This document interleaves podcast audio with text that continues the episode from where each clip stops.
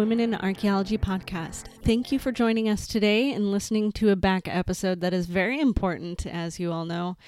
Um, I'm sure you're all tired of hearing um, slash very ramped up about this upcoming midterm election, and we thought it was timely to bring back episode 16 Trump versus Cultural Resources. This was originally released under the Archaeology Podcast Network and was recorded January after Trump was elected, and we review some of the potential conflicts between his uh, known attitudes towards cultural resources um, as well as during the election term. So, uh, buckle down and uh, let's take a ride into the recent past, about two years ago, and see um, where we thought we would be and think about kind of where we are today and how we're going to do these next two years. So, again, thanks for joining us. Enjoy. Welcome to another episode of the Women in Archaeology podcast. On this episode, we're going to discuss our concerns for the future of archaeology under the Trump administration. We'll talk about the recent ACRA webinar, whether or not Trump even cares about heritage in the first place, and what current cultural resource management laws we're worried about. I'm Emily Long, and I'm here with Kirsten Lopez. Thanks for joining me. Of course. I've been so looking forward to bringing this discussion up here. Uh, the ACRA webinar was such a big deal uh, when it came out or news of its existence that it was going to be airing. Um, back in what was that November? Yeah, it was pretty much like right after the election. Um, the American Cultural Resources Association was like, "Hey, everybody, we will have a webinar to figure out what on earth we're going to do with cultural resources versus Trump." Yes. And with this, there was so much excitement. They had, I believe, over 2,000 people sign up, which was more than their servers could handle. so, for better or worse, they actually did a pre recorded session of about a half hour, and the transcript is available online. Um, and it was recorded or presented uh, November 28th of 2016, it appears. So, I was very much front row signed up. I got time out of class to go. Um, like many other archaeologists that were about as excited as I was, we were a little disappointed that it was a pre-recorded session, but yeah. nonetheless, um, it these are serious uh, concerns that are being brought up, especially in the light of this last year's attention that's been brought to archaeology and cultural resources management, in particular with uh, DAPL or the Dakota Access Pipeline work. Um, there's been a number of other projects and concerns with other pipelines, the rise of the We Are Still Here movement, the uh, Native uh, youth movement that has really kind of uh, been so much stronger and has been very exciting to see develop in the ways that it has, especially with regard to DAPL, the No DAPL mm-hmm. movement and the outcome of that. Mm-hmm. And if so, and if our listeners aren't too familiar with DAPL, we have episodes galore on the network about DAPL, so check them out. Yes. and so without going too far into what that was about, just the the sheer attention if you are on Facebook ever um, most people, I believe, had seen it somewhere floating around uh, through Facebook at one point or another over the last. I think it started. They really started um, bringing attention to it in September of last year. So, um, but with that, one of the things that the American Cultural Resources Association did was try and bring some general attention to the cultural resource laws, in particular those which may have been at risk. And mm-hmm. so I think a lot of people, being that it was, it is sort of the association for cultural resource managers, that it would have gone into a little more detail than it did. Uh, being a half hour, it was kind of a skim over, uh, but it was really a, just a call to action uh, to me. Is you know it, it gave a survey of the concerns, and at the end they went into sort of how each of us can get involved um, and make your voice heard uh, with regard to the importance of archaeology, history, historical preservation, um, national parks, any of that. So mm-hmm. that I think was their overarching message. Um, but they did go through, and I'll just mention a few things that they touched on. Um, they discussed a little bit about the relevance and what might happen with Section 106 and NEPA review, which are laws um, or portions of laws that have to do or, or, that come in contact with archaeology in a cultural resource management context. So, this is usually when there's development um, or other projects which involve federal management of any kind, whether it be permitting, whether it be on federal property. Um, any sort of mm-hmm. federal involvement brings sort of general types of environmental review. And with that environmental review, cultural resource review is also included. So that's mm-hmm. where. Usually part of uh, NEPA, correct? The yes. Uh, National Environmental protection. Protection. Ah, almost had it. uh, Policy Act. I think you may be right. Yes. So there's NEPA. Um, there is, of course, more recently in 1990, 1990, 1991 was NAGPRA. And while NAGPRA for many may seem like it's not something that's often uh, touched on anymore or something that people aren't highly involved with anymore. Um, it is, and certain things, such as, as we'll mention, the very recent passing of the repatriation of Kennewick Man back to the tribes in Washington mm-hmm. um, from the Army Corps of Engineers. Mm-hmm. So showing it's the law is still very much relevant, even as we're going um, forward into the next administration. Exactly, and any uh, one of the the big things that came up with DAPL or with the Dakota Access Pipeline was the application, proper application and implementation of many of these cultural resources laws, including NAGPRA, including Section 106. Um, and these things, of course, end up becoming uh, very, they, for most people, they're very, um, cerebral. It's there. It's hard to grasp and it's hard to really mm-hmm. connect to. And Especially so if you I read the law from word for word, for word like for word. yes, I've taken six months worth of study of these laws and and depending on who's teaching it and how it goes it, it can go differently but mm-hmm. hands-on uh, work with the laws is also helpful but i mean it takes people years to really kind of grasp the implementation of these which really isn't actually different from implementing any sort of large agency laws such as those um, which apply to environmental law, which mm-hmm. cultural law is such a small portion of that.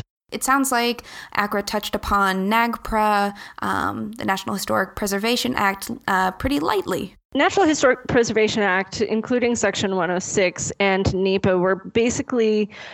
Uh, they did discuss them, but what they discussed was a little bit more about how many people are employed, how it functions, and why it's important, and mm-hmm. less about how it will be affected by the administration. Mm-hmm. They kind of brush over it very lightly. Um, I'll give a quote here. See, uh, so the quote here is NEPA requires that agencies consider the impacts of major federal actions on the environment, which also includes impacts on cultural resources. CRM firms help identify and evaluate those effects. So this is something that is obvious if you work in CRM at all, mm-hmm. and um, but it's it's great for the general public who have really no idea what it's about. They talk about advocacy being a really big part of what they do um, as an association. Uh, there's about 1,300 CRM firms in the United States, they estimate, which employ more than 10,000 professional archaeologists, architects, architectural historians, and historians. So this gives you they they give it a, a scope of the industry and the a portion of the economy and how much of the economy is at risk if CRM is put on the chopping block, if any of these laws are shortened or shortcutted. Mm-hmm. Um, and that was, I think, probably their biggest point to this, or sort of the biggest plus to the way that they presented this, was it kind of put in frame uh, more towards the public. So if anyone who's listening to this is interested or knows people mm-hmm. that may be interested in knowing more about this can definitely look up the transcript or the uh, webinar itself, which I believe um, is the, the presentation is on YouTube. I think it's um, right? on YouTube and Vimeo. Okay. Yeah. Um, and it, yeah, and you're right. I mean, it's a it's a really good introduction into what is cultural resource management. What are the concerns for a lot of us that are in that profession. It didn't go quite into the nitty gritty as much as I think we would have liked, but it does yes. provide an excellent overview. Exactly. And that's where there was a lot of frustration within the cultural resource community that I saw, at least, um, as far as their the way that they covered it. Mm-hmm. Uh, the most nitty gritty they get into is about um, the risks of tax reform and the Historic Preservation Fund mm-hmm. continuing to fund what it does fund, mm-hmm. which would be a lot of different historic preservation programs, a lot of things that people think of, like Jamestown, a lot of National Parks Service System um, his, historic projects, uh, as well as like the Smithsonian, I believe, mm-hmm. falls under that. I could be wrong on, on that. So large but, interpretive sites to museums. There's a lot going on exactly, there. Exactly. So this is kind of the the brush over that they give, which is again, like you said, great review. But to really get into the nitty gritty, we decided to talk to a few people and got some amazing detail on how this can go very sideways. And Chelsea Slotin will now be joining us for the rest of our discussion. So, before we get into the different laws that could be affected and our concerns about them, um, we're going to talk a little bit about well, does Trump even care about cultural heritage? Should we be worried in the first place? Like, what is setting off our concerns to have the ACRA webinar? Um, different Facebook groups that are the archaeologists against Trump. And so it's important to consider what is his stance on cultural heritage, cultural resources in the first place. And what's interesting is, uh, and we'll provide these articles for you in the links after the show notes on the, our webpage.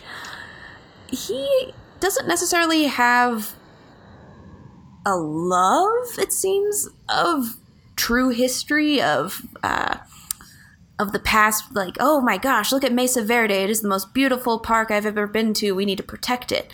It's more, it seems like a love of history when it suits him, if that makes sense. For example, uh, he has a historic house that he completely restored, and it was also a club. It's in um, Florida, and so he put millions of dollars into it. And he donated easements on the property to the National Trust for Historic Preservation, which affords him tax benefits. But that's his house, it's his club and we don't really see him donating tons of money to the national preservation um, or national preservation organizations um, and that kind of thing.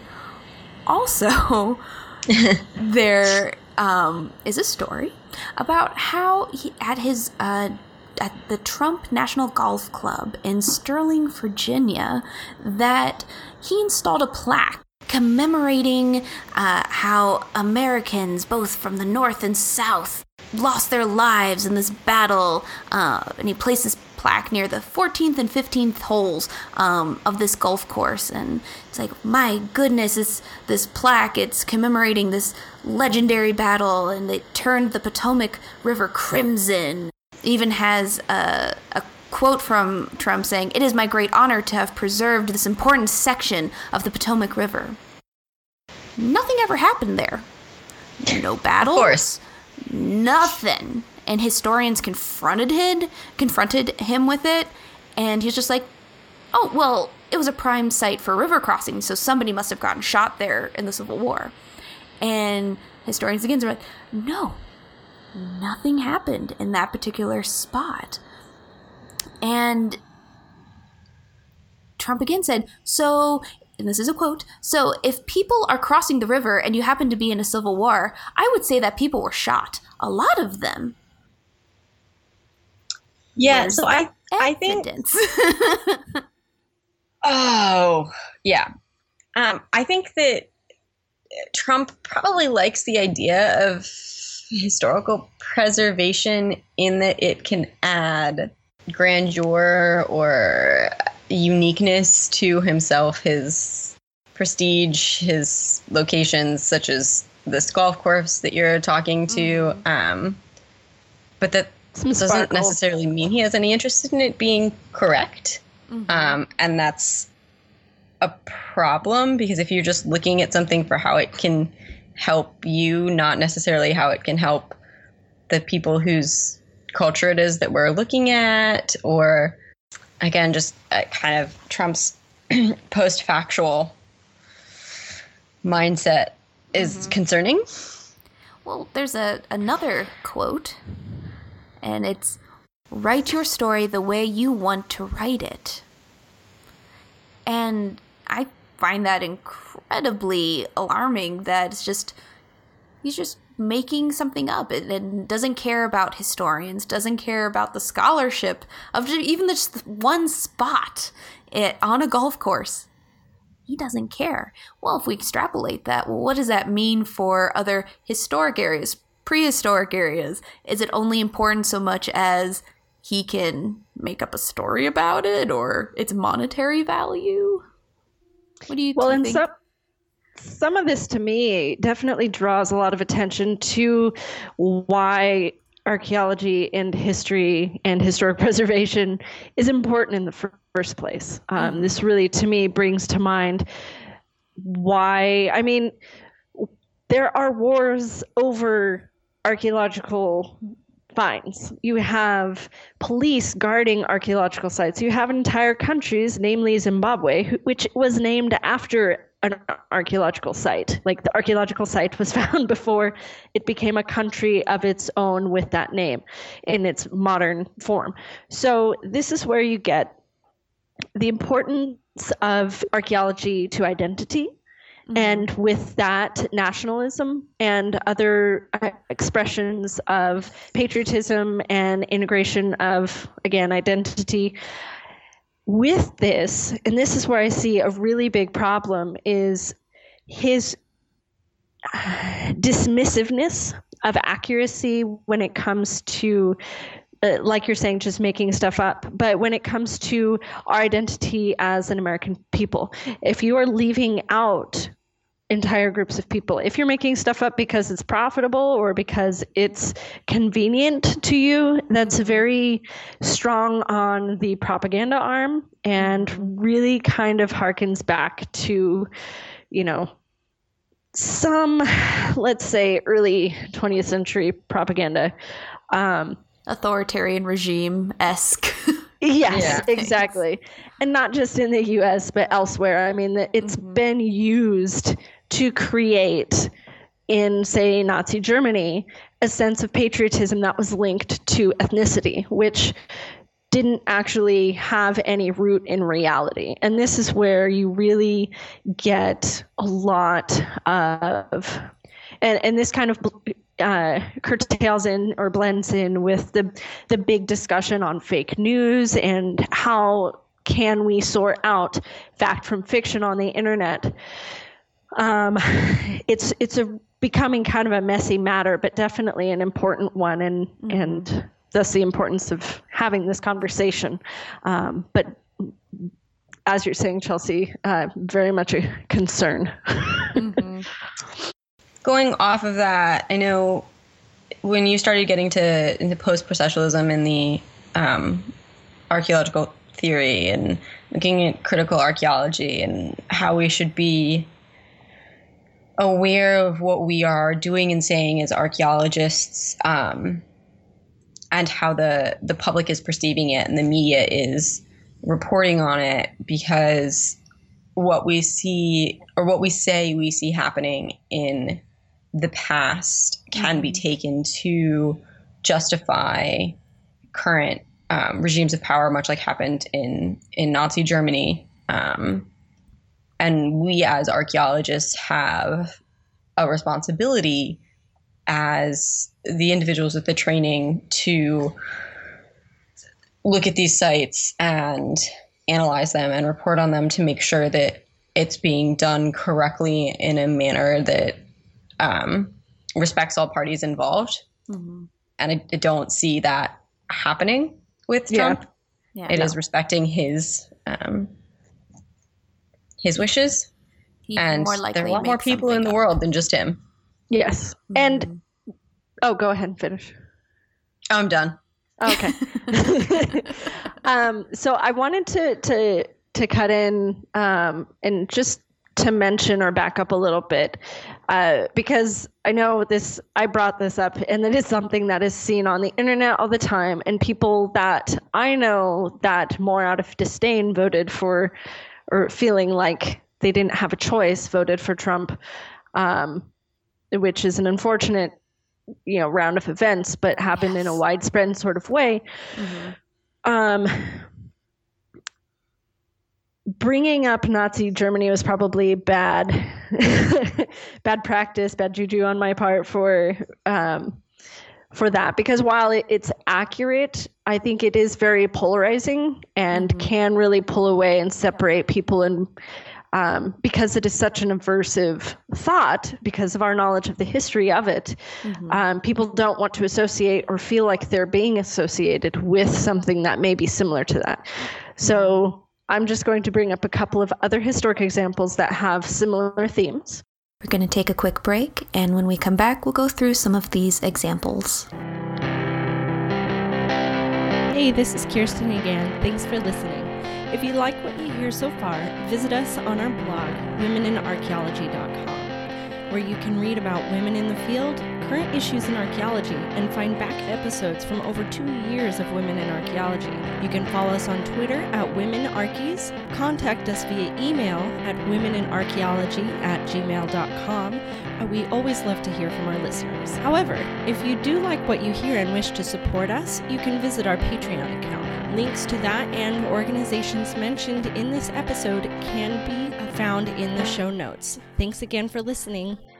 We're gonna, um, Kirsten's going to give some other examples of the forgotten history or sometimes forgotten history of the United States that are good parallels for uh, what could be ignored and what should be taught and what should be embraced in terms of scholarship that we need to know, not embraced and that it was a good thing, embraced that it happened and we need yes. to acknowledge that. So please. Yes. So one of the one of the things um, that comes to mind, um, you know, it, so much of what we're taught in elementary and middle and high school is the evils of World War II when it comes to Nazi Germany. Um, however, one of the things that isn't discussed were some of were a number of atrocities that were committed by the United States government towards the Native American population here in the US, as well as some of the policies of the Spanish toward uh, Native Americans and, uh, and indigenous South Americans throughout um, the 15, 16, 1700s and on. So just as a brief over, uh, you know, cap, uh, you have, of course, uh, the introduction of disease, but beyond that, there were a number of count a countless number of uh, battles uh, that were not only unfair, but would today be considered uh, genocide in that people were hunted um, in many cases and in many ways uh, based on what they looked like. If they were uh, too native, uh, quote unquote, too native, uh, being if they spoke their native language and wore traditional dress or lived in traditional villages, um, they were usually hunted down.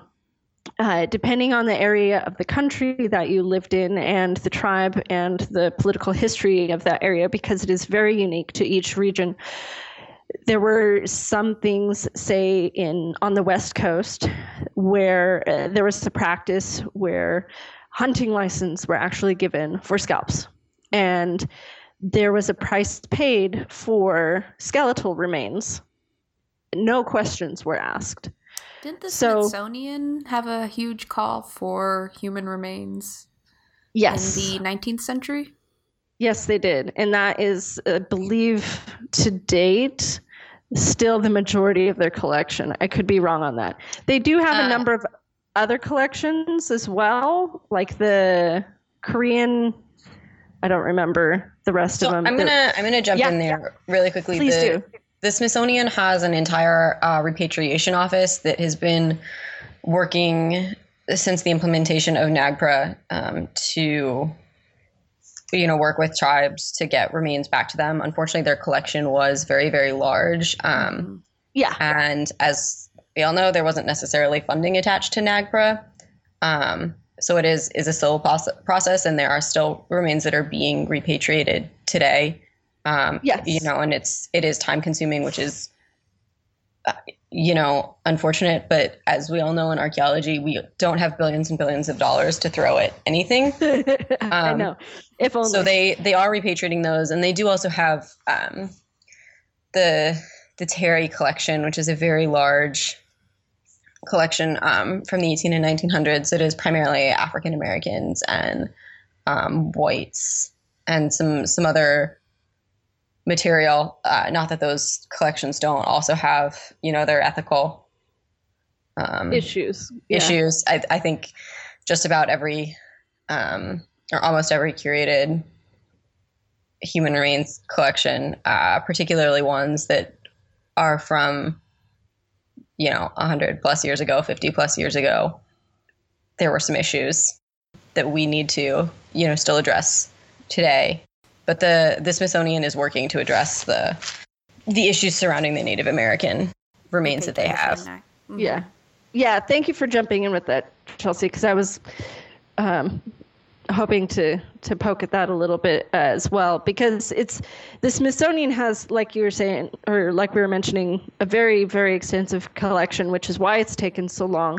Um, but they're all all museums who have received or are planning to receive or are in the currently receiving federal funds uh, do have to comply with NAGPRA. Mm-hmm. Many, including the Smithsonian, of course, many are still complying. Most, I don't actually know of a museum that is completed to all 100% completed their NAGPRA repatriation duties. And a lot of that has to do with ongoing.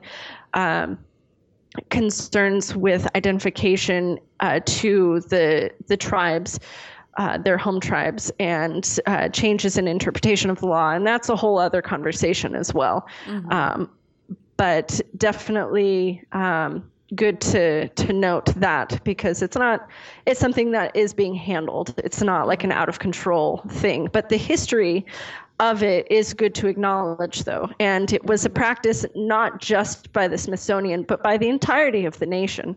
And that's something that people forget. Mm-hmm. Um, and we conveniently don't teach. So, you know, there are a lot of issues when it comes to choosing patriotic or nationalistic education for children. You could talk about the Thanksgiving story as another example of dubious history that is continually taught. Um, that you know may have a small granular piece of sand on a beach of mm-hmm. uh, false uh, falsities and in order to sort of propagate a positive feeling of the nation and pride in the United States of America. So we are not without our dirty secrets. Mm-hmm. Um, and I think it's important, like you were saying, Emily, to be sure to acknowledge those and to be like, you know, this is a really dark part of our history, but it's important that we say, yeah, this happened, um, mm-hmm. but we're trying to improve the situation, such as the NAGPRA being a big step in that process. Right. Um, and the current outcome of DAPL being another. So it feels like there's a lot of progress uh, in the last what 20 years or so has been made and this is where so much of us fear that it could be lost with this type of oh what kind of term should I? There's probably a term made up for this already, but Trumpian, interpretations of history mm-hmm. and of of who we are as a nation because that's also been a big conversation is is who who are we as a nation um, mm-hmm.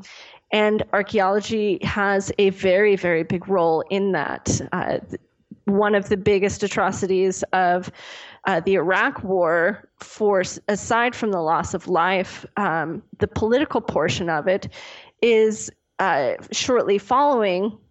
So there are a couple of things, but uh, one being the U.S. actually going in and uneducated soldiers, not knowing, destroyed a number of historic, uh, ancient um, sites, archaeological sites. There were some practices of I want to say Saddam Hussein actually did a restoration of part of the ancient city and stamped his seal on a bunch of the bricks, which puts his imprint on history in a way that uh, incorporates um, sort of a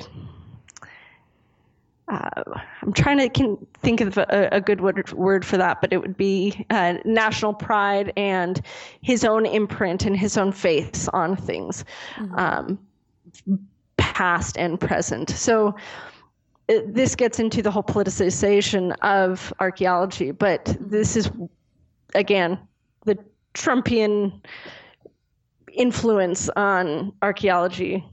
Do you guys have a better word than that? Trumpian kind of feels Um, well, I mean, it's potentially just a more nationalistic, um, inward way of thinking. Um, and, and to build off what you're talking about, and you uh, mentioned, I mean, the thing that probably hits me the most, um, and we do see a, a major growth of the archaeology of immigration.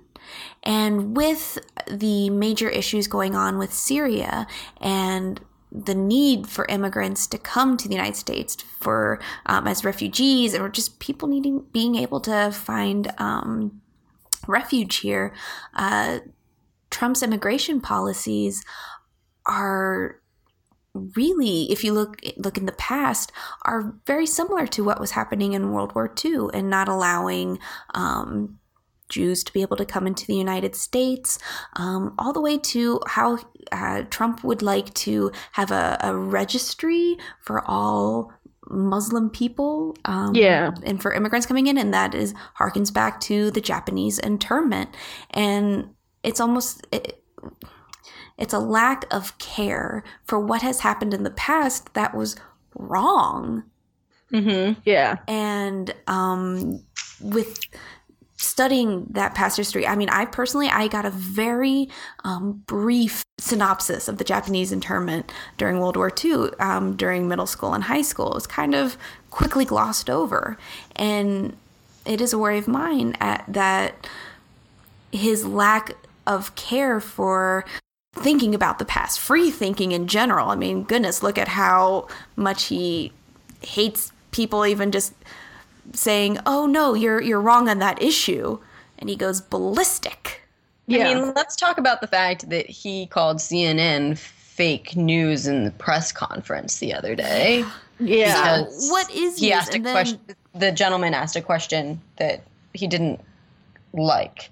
I think it should be clear to everyone at this point that he has no he has he has a shifting grasp on reality. Mm-hmm. And so that that's disconcerting again. For I mean, he willingly and happily made up a plaque about fake Civil War history because he wanted to have that tie to his golf course, but also perhaps glorify some aspect of the Civil War. I don't know. But then again, he's just making up history. What else is he going to make up, or what else is he going to push aside because he just doesn't care? Yeah, no, it's um, it's concerning. Um, definitely, both from an archaeological standpoint as well as just from a kind of human standpoint. I will say really quickly, props. I know that there are a lot of people in the tech community who have basically pledged to not participate in building a registry. So good on them. On a kind of quick aside, I think he is aware that the power that history wields and that the example from his golf course uh, of that mm. plaque shows that in that you know people go and visit historical sites. Gettysburg has a ton of visitors every year. Um, you know, Williamsburg does. I mean, the there are archaeological sites. There are so many places in the U.S. that have history that that people, you know, flock to to see what our history is and where we come from um, and Trump does seem to have at least grasped that you can make money off of that. You know, how much beyond you can make money off of that he has internalized um, is is questionable. Mm-hmm. Um, but I mean, I, I, said it before. I think we really just, as archaeologists, have a duty to continue to stand up and say, that's not what history tells us. That's not what the archaeological record tells us. That We will not allow you to rewrite history for your own benefit and the detriment of others. Yeah. Mm-hmm. Um, you know, and we are the the ones with the knowledge and the experience um, and the skills to to interpret this. We've studied for this. Um, I, I know that Trump isn't terribly keen on experts. Touche. We're just uh, able to hold too much information in our giant hands. right?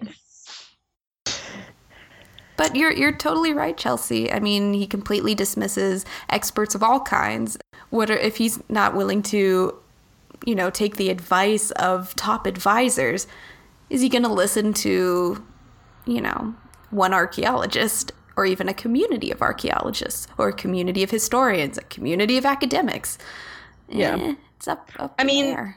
that's debatable, but I think that's where the importance of public archaeology and, exactly. and public history and engagement comes in mm-hmm. because we don't need him to be a mouthpiece mm-hmm. for us. Um, yeah. I mean, we have this podcast, other podcasts hosted on this network. There are Facebook groups. There are webinars and um, lots of websites. you know blogs and, and blogs and, and, everything that we do now with uh, technology allows yeah. us to provide speak out wonderful rants about about our anger. well, on that note, it is now time for a break.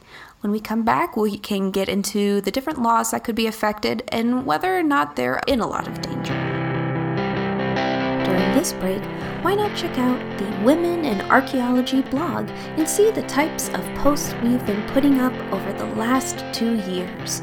We have been discussing many different types of topics from surveys that have been done in the field on what archaeologists are experiencing, all the way to just random subjects that interest us at this time. You can also see the backlog of episodes, and it's also a way you can contact us about your interest in the episode, and any topics you would like us to cover sometime. Again, thanks for listening. Welcome back. We're going to go into uh, about the laws that could be potentially affected by the Trump administration, like uh, NEPA, the NHPA, and so on. Who would like to get us started? I can hop in on this. So, after consulting with some friends who are uh, a little more cozy with a lot of these laws and how they're affected by an administration.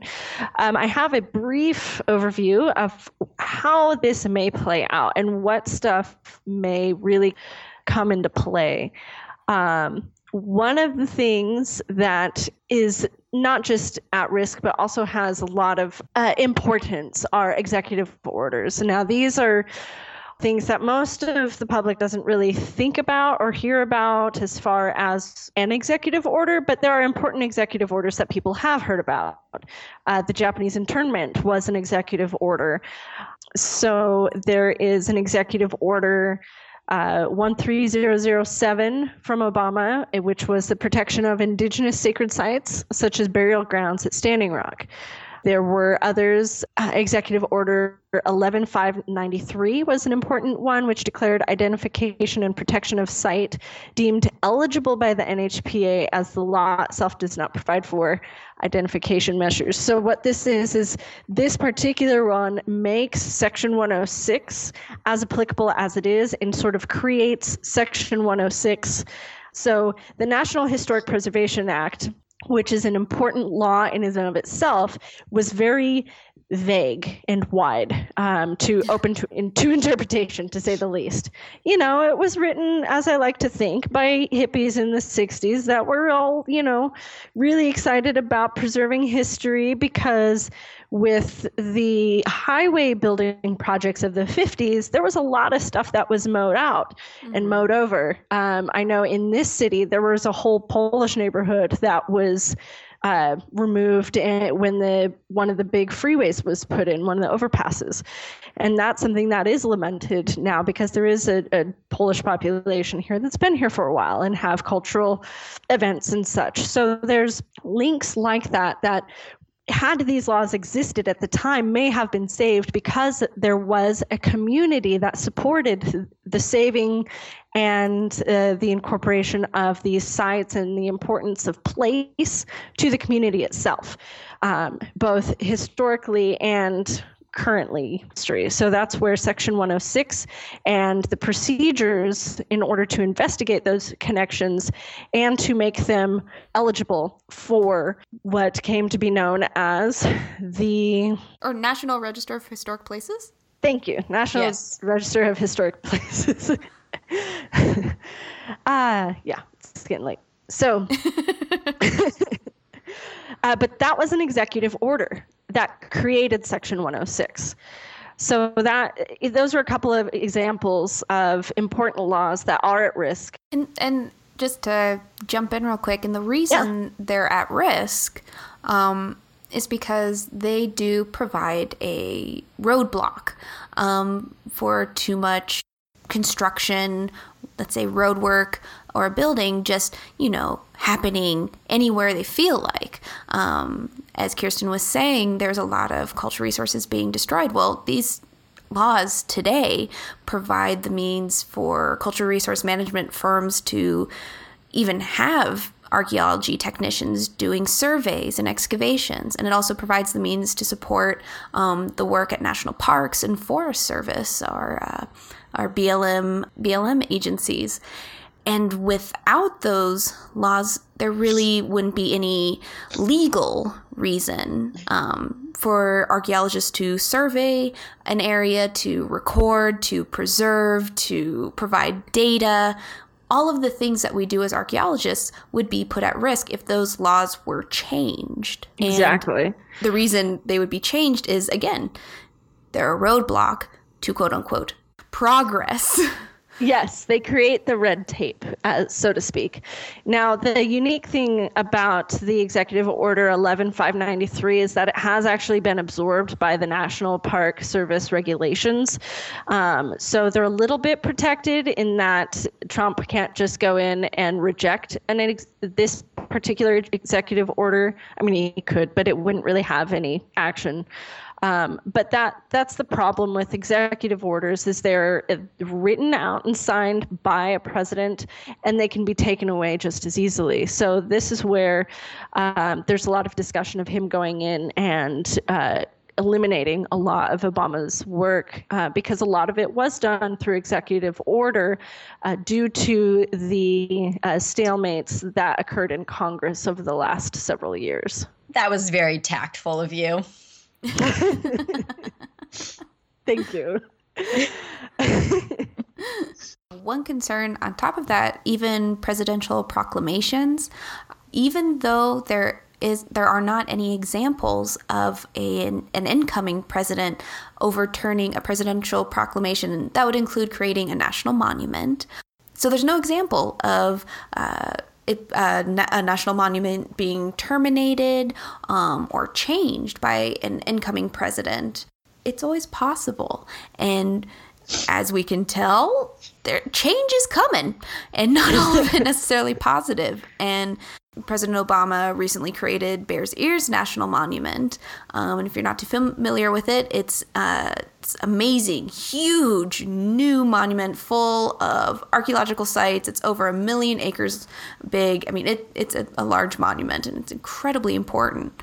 Well, even though that type of monument has never been overturned, terminated, etc., it is possible. And that is and- a fear considering the type of person Trump is. Trump has certainly not allowed, never been done before to keep him from yeah. trying to do things, sometimes mm-hmm. successfully, sometimes not so successfully. um, I mean, in, in terms of other things that, that could potentially go go wrong, um, there's a, a big issue with the the chair of the Senate Indian Affairs Committee. Yes. Um, who is Senator uh, John Hoeven. I'm hoping I'm pronouncing his last name correctly. Um, I've never actually heard it said out loud. Um, who's a Republican from from North Dakota, uh, who's a former governor. He's a supporter of both the Keystone XL pipeline as well as the Dakota Access pipeline, um, and he was elected to lead the the Senate Indian Affairs Committee um, within the first ten days of the new Congress being being open. Um, and and Obama has you know stepped up to to DAPL and said that you know this is wrong and we shouldn't be be doing it. But unfortunately, he is leaving. Um, and now you have uh, a gentleman who has a, a, track record of being more interested in quote unquote progress than uh, respecting cultural traditions. Um, or cultural understandings or you know even a desire to not have to drink polluted water by a local population that uh, he thinks doesn't or shouldn't you know be able to make that that judgment call um, mm-hmm. for themselves you know so so while we've seen some progress in the past couple months with DAPL um, you know one the the DAPL people are still kind of trying to push forward and have said that they'd rather pay a fine than have to reroute you know, but there are they're also getting some some friends in Congress and and going to have a, a little bit more teeth, which I don't think that they need. So that is also something that could potentially be negatively affected by this uh, this change of power. Yes. Mm-hmm. There are a couple of other uh, concerning appointees. Um, I don't know if if Zink, I think is his name, or Zinky, Zinke. Similarly, haven't heard his name pronounced in person or out loud. Um, but Zink is a representative from Montana who has been tapped on the shoulder for Secretary of the Interior, hmm. which, you know, Sally Jewell is the most amazing Secretary of the Interior that I've heard speak. Um, and it is a depressing thing to think that Zink may, Ryan Zink may be following in her footsteps. Um, interestingly, um, there is some objection from the Montana Wilderness Association has published last month their response to his um, possible uh, selection for this office, even though that he is a representative for the state, he hasn't actually apparently taken much heed of what is um, important to the people of the state as far as working with wilderness management. Um, and uh, other things like there's a, a, Blackwater Clearwater Stewardship Project, which would add national forest. Uh, however, he has instead not taken a position on it and has instead voted for a bill that would have allowed uh, logging and building of roads and dams within wilderness areas, which is what wilderness areas are supposed to prevent. So it's seems to be kind of a reversal uh, the way that he has voted uh, from how Sally Jewell has really kind of stepped forward and, and moved the position of Secretary of Interior in a very uh, preservation um, direction that she has. Uh, he seems to be a lot more um, uh, for dams and mines and and logging, which in and of themselves aren't always bad. Uh, the issue is is when you are taking lands that are preserved or put aside for preservation, you shouldn't be able to because that's what they're being preserved. so it's kind of a you know there's a few appointees that have been concerning, of course, but those are two most definitely that have um, some impact on archaeology, and not just archaeology specifically, but like you were saying, that everything, including the relationship between archaeologists as scholars and um, the native community, I think might be stressed uh, when you have someone like Hoeven in office one thing we do have to keep in mind, I think, with all of this, because I mean, I do think we do have a, have a right to be afraid. We do have a right to be concerned. We have a right to be stressed. But we have to also keep in mind the there are some precedents where uh, laws, CRM laws, and so forth have been people have tried to change them, and it's much harder than they anticipated. Um, there's a good example that uh, a represent a Republican representative tried uh, under the second term of um, President Bush W. Uh, they tried to find a way to get around the National Historic Preservation Act. They tried to find ways to circumvent it so that it wouldn't be effective.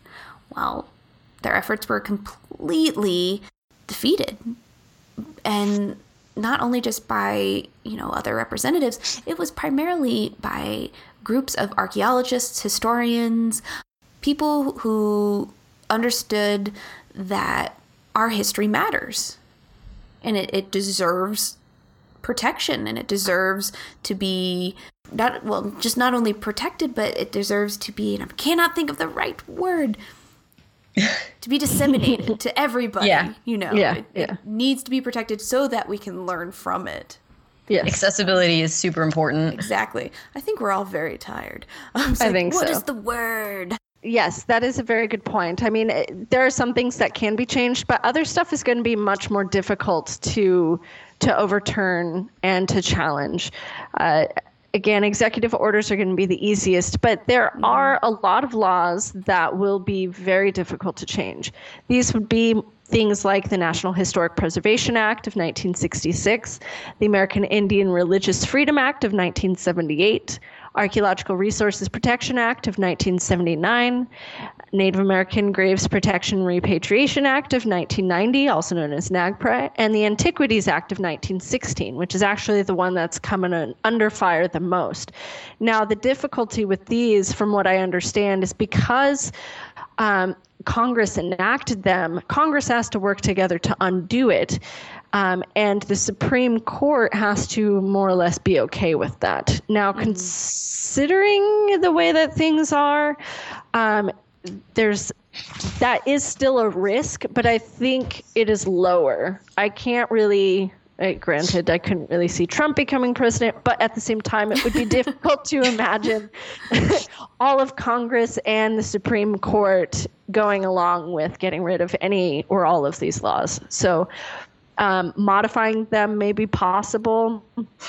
And that's where there's some discussion with the Antiquities Act. And like you were saying before, uh, Emily, with changing the way that uh, the president, well, you were talking about uh, changing the president's uh, declaration for the national monument. Uh, mm-hmm. there is also currently some discussion and some um, some bills, I think, in Congress now that are talking about modifying the how uh, national monuments are made. That it would be uh, up to Congress to pass it, and it would also need to be approved by the local, the state um, uh, legislation. There we go. I think with the um, discussing things that can be uh, changed, overturned, um, adapted by by Congress and and Supreme Court, it's important to remember that you know we do we do have a say.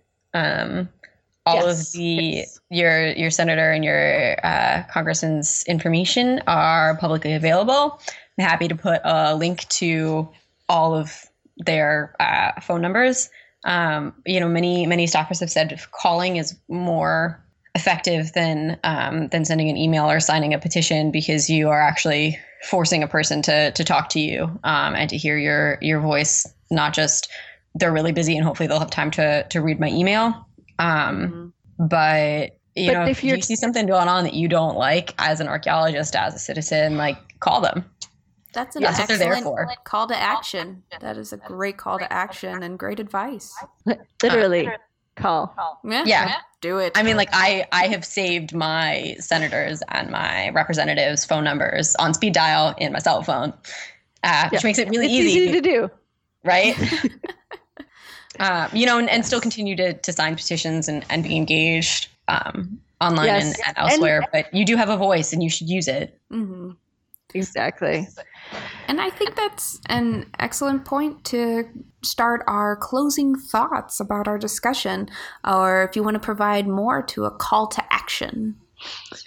Yes. So, very important to call your representative, your senator, any local government, check out what's going on in your area. It's not, I mean, national is super important, but as we've noticed some of these things it's it's getting more important to act on a local level because even if the national goes sideways your local will stand strong to weather the storm. There are specific laws that are currently in the senate that uh, you can uh, look at and act on and uh, request their uh, direction um, if you're not sure how your senator or your representative are voting. I'm just going to rattle off a few numbers here for the bills that are in Congress right now, and you can look them up and see which you feel strongly about and make sure that you contact your representative, if that's okay. Um, so, HR 399, Secure Our Borders First Act of 2015, HR 1806, America Competes Reauthorization Act. Uh, HR 2, uh, 2285, Prevent Trafficking in Cultural Property Act. HR 2817, National Historic Preservation Amendments Act. HR 4909, National Defense Authorization Act of 2016. And then for the Senate, we have S 2943. Uh, S3084, American Innovates and Competitiveness Act, S3127, Safeguard Tribal Objects of Cultural Patrimony Act. Um, some quick good news. I actually mentioned that earlier. So, some of the good news I was going to mention, you can totally edit this out later, okay. is the passage of the bill which repatriates Kennewick Man um, that did get passed, as well as uh, let's see, within 90 days of December 16th. So that should be happening any day now from the Washington State Department of Archaeological Archaeology and Historic Preservation, also known as DAP. Um, will be enacting or uh, guiding that through the process from the Army Corps of Engineers um, to the, I believe, Yakima tribe on December 10th, the Senate passed the National Park Service Centennial Act, which um, the President Obama signed into law on December 16th, reauthorized the Historic Preservation Fund through 2023, which does uh, fund the National Register, Centennial Challenge Fund, the National Parks, and the Advisory Council for Historic Preservation. Basically, everything nationally, more or less, that has to do with archaeology and historic preservation uh, has been running off of a random pocket fund for the last year or so since it expired and hadn't been uh, new funding hadn't been passed until now so this is a big thumbs up to obama for rushing that through um, before um, the buck passed.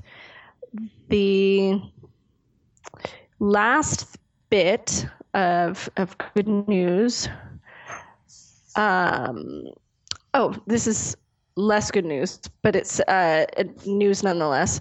So in Congress, the uh, S33 was introduced on January 5th. So this is the new Congress that would alter the method by which national monuments could create could be created under the Antiquities Act. And this is what I mentioned before that they're trying to tweak the Antiquities Act of 1916 so that national monuments can no longer be declared by the president alone. It would have to be um, authorized by Congress and the legislatures in which the states the monuments would be located in. So hmm. that's something to rally against, I believe, um, because national monuments won't get approved by everybody unless it's something like I don't even know. The puppies and kittens Harbor? monument. the puppies yeah. and kittens. I mean, yeah. who doesn't want the puppies and kittens monument? it's the best place. It's quite fuzzy. so that's that's something to keep in mind and to investigate further. And we can have a list of these on the site um, for further investigation um, in the show notes. Yeah, I think it's really Definitely. great that you um, pull all the those actual um, the bills that are kind of up right now or recent good news. So thanks very much for doing that. Um, and I would like to to kind of second your call to local action. Um, I think that that is very important as well as you know national national action. Um, and just I, I think it's good that we're having these conversations and that people are as worried as they are because it actually means that people are going to engage, um, which is how we protect our cultural heritage. Mm-hmm. Um, so I think that yes, it's a little bit of a scary time, and, and things are changing in a direction that maybe we didn't hope for. Um, but we still have power um, as as the people, and we need to remember that and exercise our power. Yes, and as archaeologists, it can get it can be easy to lose ourselves in our scholarly pursuits and even technicians that I know have in the past been lost in why are we doing this and becoming very burnt out. And I think some of this is definitely a reminder as to why we do what we do. Mm-hmm. Yeah, I I feel like I'd only be echoing what you both are saying. Just be part of the community, be part of the archaeology community, be part of the greater community. Don't be afraid to rock the boat. Exactly. Yeah. Definitely. Yeah. And bug the bejesus out of your senators and representatives. it's fun. it is quite fun. Uh, so I think that that probably gets us to the end of our episode. It does. Perhaps yeah. even a little bit over. Yeah. But well, thank this you. has been a wonderful conversation. Yes. Thank you thank both so much for being part of it. yes. yes. And we'll, we'll have to do it again, I'm sure, as uh, a lot of this um, progresses or doesn't or whatever it does. Well, yes, I'm sure there we'll have an update episode about. before too long. exactly. exactly. So stay tuned.